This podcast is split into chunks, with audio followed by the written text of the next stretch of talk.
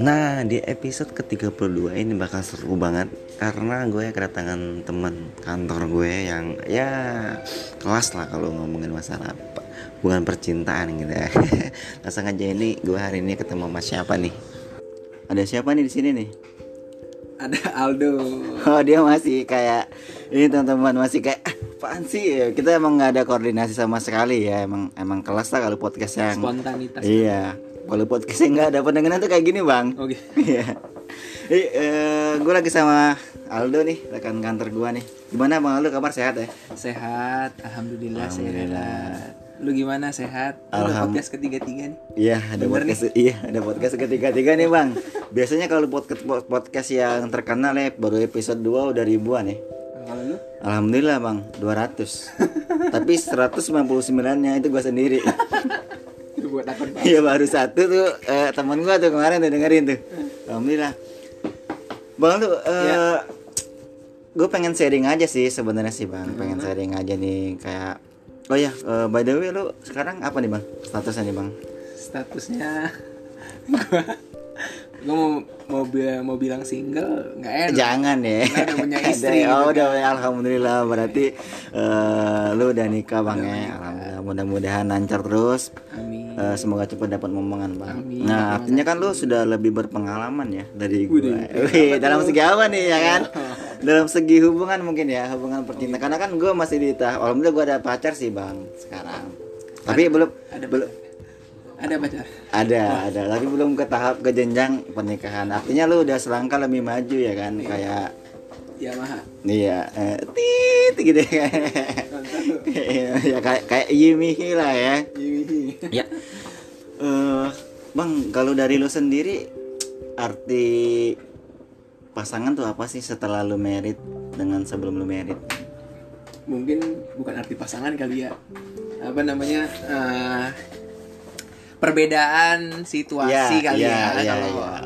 Arti pasangan ya, pasangan memang kalau secara bahasa Indonesia ya pasangan gitu kan. Sesuatu yang berdampingan ketika terpisahkan. Iya, pasangan itu makhluk hidup gitu maksud gue. Karena kalau lu tanya what are the different gitu kan sebelum dan sesudah menikah. Sebenarnya kalau sebelum menikah itu ya mungkin bucin tuh bucin kali ya sebelum nikah nih ya. Buat disclaimer dulu nih bang, buat teman-teman yang belum ada pacar mohon maaf nih ya. Okay. Cari dulu ya karena pembahasan kali ini agak berat nih. Lanjut bang. Gitu ya. Apa ya memang bucin gitu. Cuma setelah nikah gua rasa sih enggak bagus gitu kita namanya bucin. Sebenarnya bahasa bagusnya mungkin sebelum pacaran karena memang masih muda kali ya jadi bahasa gaul gitu kan, bucin gitu kan. Tapi setelah nikah sebenarnya bukan bahasa bucin lagi. Setelah nikah itu bahasanya saling menghargai, respect. Ya, artinya secara tidak langsung lu mengakui kalau lu dulu pas lagi pacaran bucin ya. Iya. 80% lah ya. Iya. Kayaknya everyone lah termasuk gue juga sih bang. Cuman dalam segi level yang beda-beda mungkin mah. Di sisinya gitu lu bucin di bagian apanya gitu. Kalau lo sendiri gimana bang kemarin? Ya kalau gue sih dibilang bucin tuh bucin bagian apa ya mungkin gue ngerasa gue juga salah gitu. Nah makanya kan kalau bucin itu kan kita mengartikan lo nurut banget sama pacar lo gitu. Terus gue pikir-pikir gue nurut ya karena memang gue evaluasi lagi ternyata memang gue yang salah gitu dan dia benar gitu. Jadi ya memang gue rasa ya udah deh gue ngalah, gue bucin lagi gitu. Lo pernah dengar nggak sih atau pernah ngerasain nggak sih masa-masa di mana kita lagi bucin-bucin sama pasangan, lagi teleponan sampai di speakerin biar tetangga denger ya kan, sampai yaudah matiin. Yaudah kamu aja gitu. Padahal apa sih pencet tombol doang gitu kan. Dan gue yakin ya setiap orang juga ngerasain gitu kali ya. Mungkin dalam segi itu. Kalau gue jujur ya gue tuh jadi for information aja ya. Misalnya kan gue tuh pacaran sama istri gue itu udah dari 2014 ya kayaknya. Wow 2014 berarti hampir almost 7 tahun ya. 7 tahun. Cuma ya di dalam itu pernah sekali break gitu kan. Putus juga kok. Gitu kan putuskan ya memang ya dia ngelihat gua salah dan memang dia juga terlalu ini banget kan.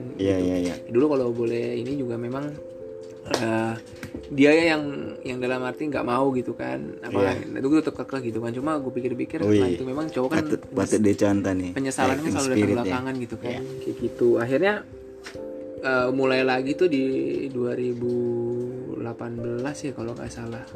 Tapi jenjang itu gue tetap kontak. Sempat break berarti bang ya. berikutnya ya. Gitu, okay. Akhirnya gue pikir kalau gue mikirnya gini, kalau gue balik dengan kondisi gue yang sama ya mau ngapain gue balik nih gue sama cewek yang lain. Nah gue bilang gue balik dengan tujuan gue menikahin lo gitu. Oh artinya bener ya kata pepatah, experience is the best teacher ya.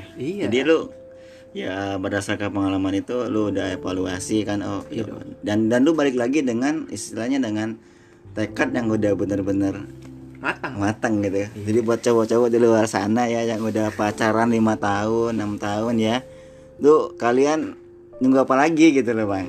Lu juga jangan lu jangan ngomongin orang lu. Iya gitu. Cuma kalau dari hubungan itu gue belajar ada namanya itu bahasa kasih. Oh, I see. Gue pernah dengar tuh Bang bahasa kasih ya. Bahasa mungkin teman-teman juga pernah ya. Kalau boleh tahu apa sih Bang sih bahasa kasih itu? Bahasa kasih itu love language. Oh iya, bahasa kasih love language bahasa. Mungkin ada teman netizen yang lebih pintar. Oke, lanjut boleh komen ya. Swipe up gitu kan. Iya. Kalau menurut gue sih bahasa kasih itu ya memang salah satu cara untuk meningkatkan hubungan ke arah lebih baik ya, maksudnya dalam keromantisan. Gitu. Ada 5 tuh bro, ada 5 bahasa kasih. Wow, yang pertama itu ini yang apa namanya word of animation, kata-kata cinta. Terus yang kedua kata-kata ada cinta, quality time. Terus ada giving atau memberikan hadiah. Terus ada namanya act of service, melayani lah gitu kan. Terus sama physical touch, sentuhan gitu. Nih kalau yang apakah lu apakah menurut lu nih, kita bicara umum dulu Bang ya. Apakah setiap orang atau pasangan itu melakukan 5 hal ini atau dia ada satu di antara 5 atau 2 di antara 5? Menurut lu secara umum dulu nih. Kalau secara umum menurut gua baru 2 sih dari 5. Kalau menurut gue ya, karena memang secara teori dan mengaplikasikan memang sulit gitu. Kalau misalnya lu nggak bisa mengaplikasikan ini, gue rasa lu jangan bertekad untuk mau nikah sama pasangan yang sama gitu. Wow. Gila keren. Karena ya sejatinya ketika sebelum nikah ya I love you gitu. Tapi ketika setelah nikah kayak agak berat. I love you gak berat gitu ya. Sebelum nikah I love you, tapi setelah nikah I trust you. Oh berarti lebih ya. Iya dong. Iya. Lu bisa lihat perbedaannya kan? Iya dong. Maksudnya, I love you, I trust you. Karena kalau sekarang udah nikah tuh bukan fokus sama cinta-cinta lagi. Fokus with the commitment. Ada lagi gak sih bumbu kayak ngambek-ngambekan gitu? Masih tetep ada ya? Cuma makanya dibilang trust itu kan kepercayaan yang memang ya ngambek itu hal yang wajar lah bro, namanya cewek kan. Gitu. Gue tertarik nih Bang sama pembahasan lo yang tadi bilang 2 di antara 5 lah ya, karena nobody's perfect ya kan. Betul lah. Cuman yang gue tangkap di sini artinya dari kelima ini kan nggak hanya kita yang harus 5 kan, bisa jadi kita cuma 1, pasangan kita ada 3. Artinya kan inilah gunanya adanya pasangan Bang, paham nggak sih? Kayak iya maksud gue dari kelima ini ya disokong oleh 2 orang gitu. Oh iya gitu maksud gue.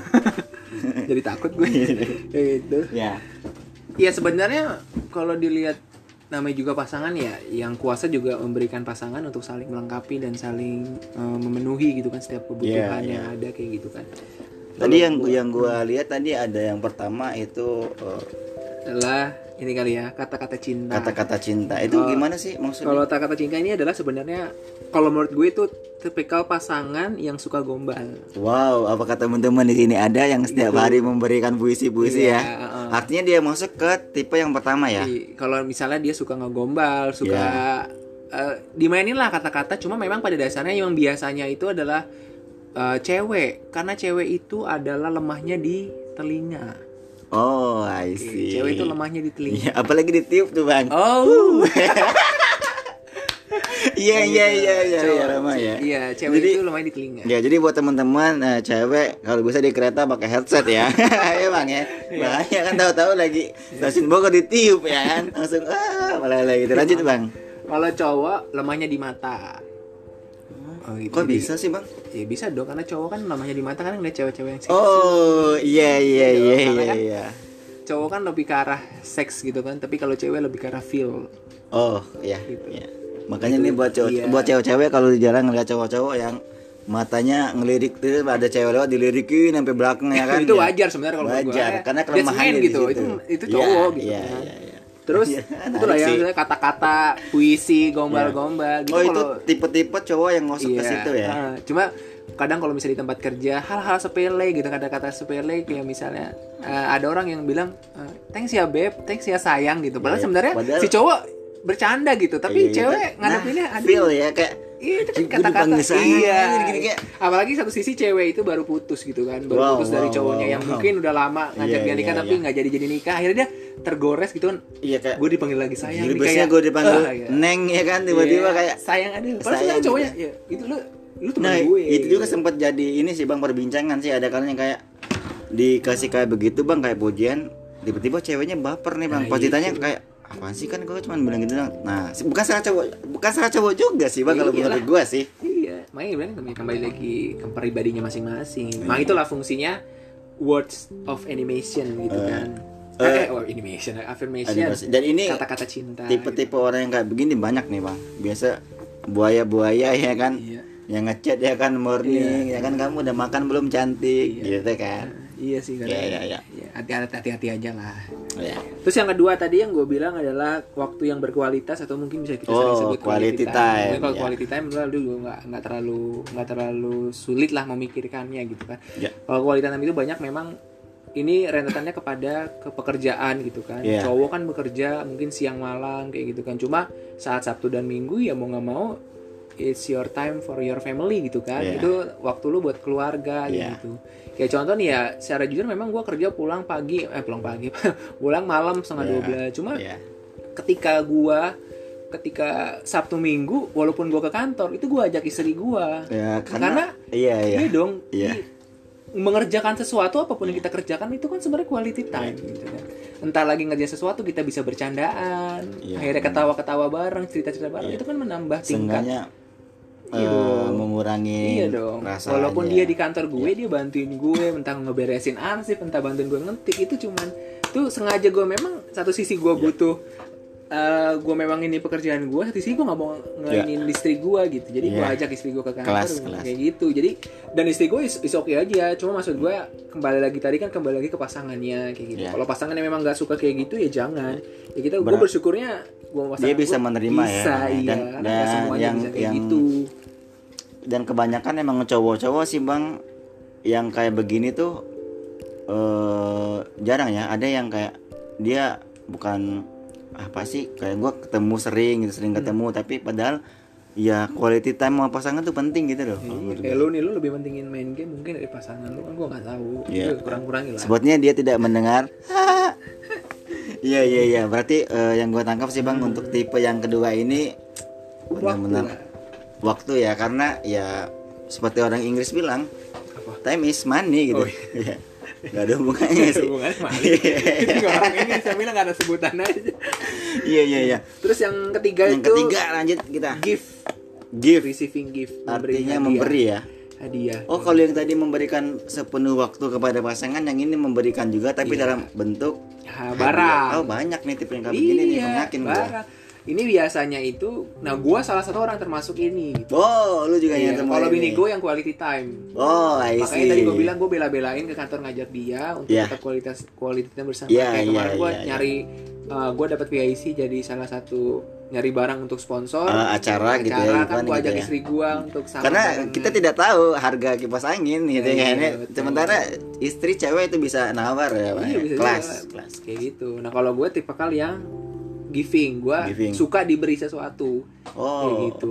Entah barang yang mungkin harganya cuma 50.000, 100.000, gue nggak pernah ngelihat itu mahal atau enggak. It's not important berarti ya.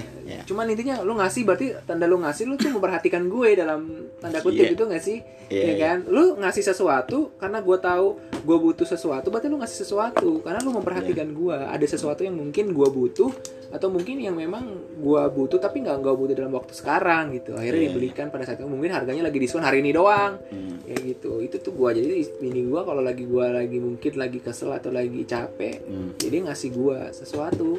Dan itu bisa menjadi pelipur lara ya, atau itu bisa jadi kembalikan mood gitu. Kita ya. Makanya ini sih biasanya rata-rata sih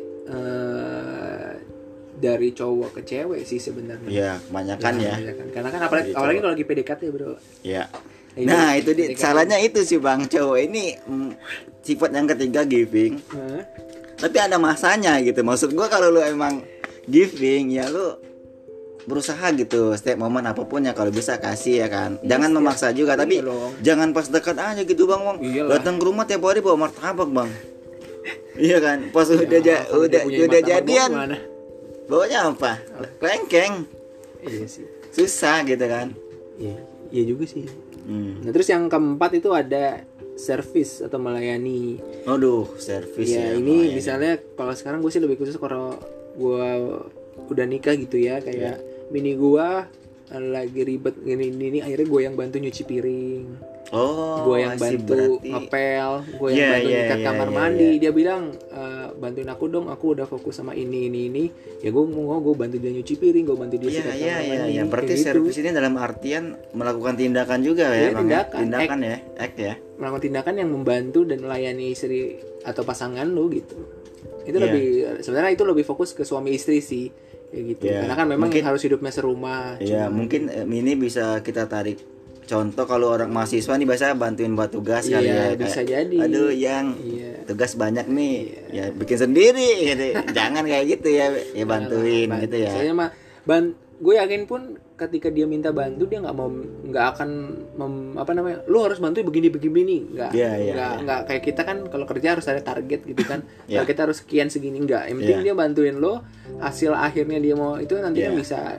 Intinya gue yakin pasangan kita juga mengertilah kemampuan dan kesanggupan pasangan kita gitu. Jangan terlalu memaksakan juga. Dan seenggak-enggaknya dengan lu mencoba membantu itu yang meringankan sedikit sih ya kan. Contoh kayak tadi kan nyuci piring. Walaupun gue taunya lu cuma nyuci bilas doang sih Bang sebenarnya ya kan. I know it. Tapi kan kayak istri lu kayak bilang suami gue gak salah pilih gue gitu kan ya.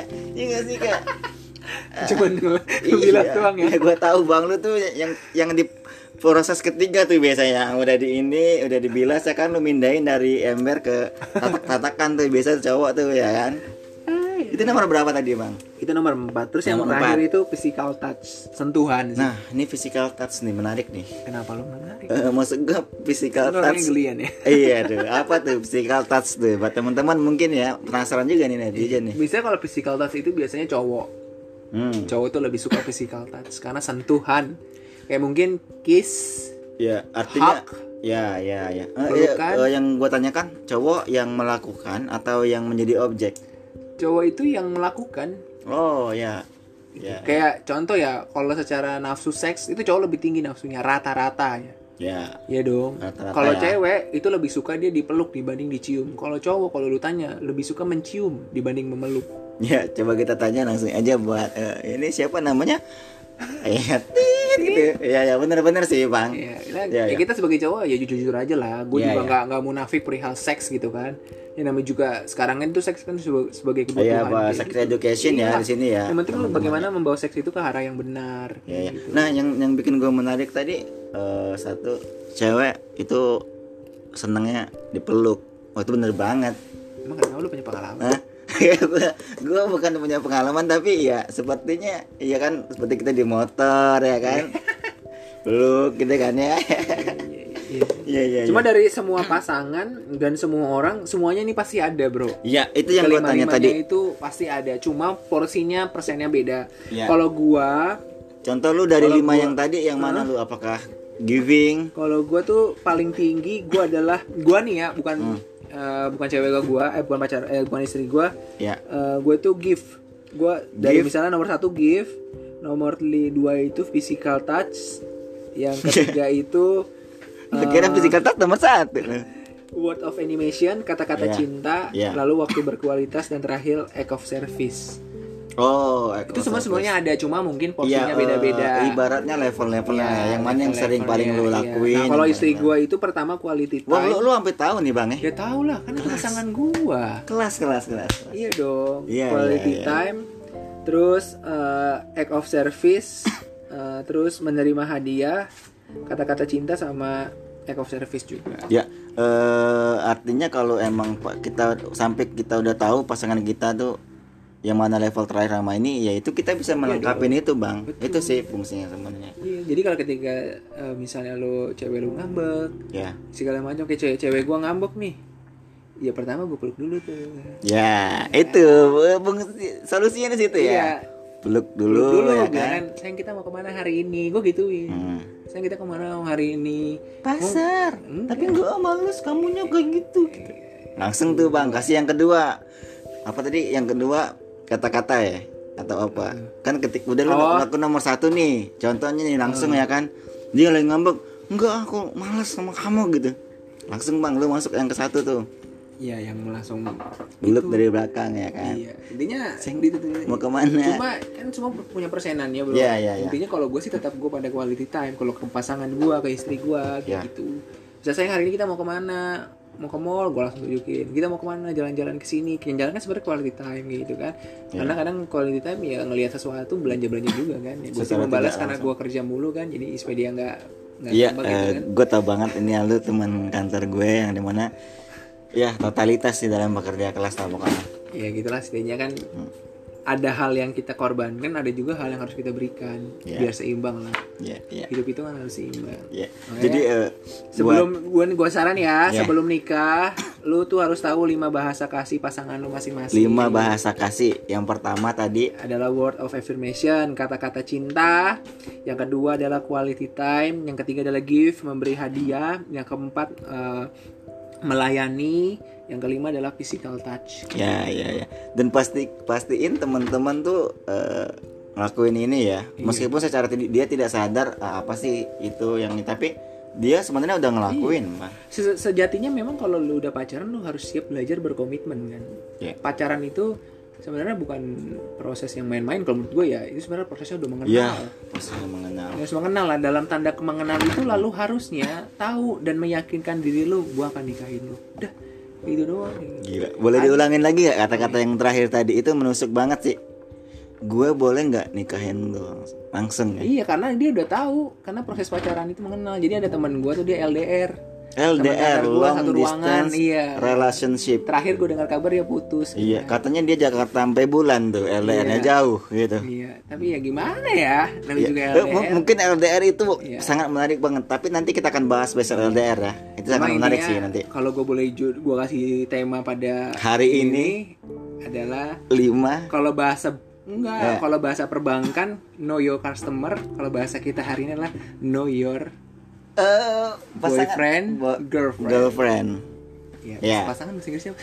Pasangan couple mungkin ya. Ya boy atau girlfriend lah. Iya, orang yang kamu sayangin lah pokoknya lah ya kan. Jadi intinya know your girlfriend or boyfriend. Iya.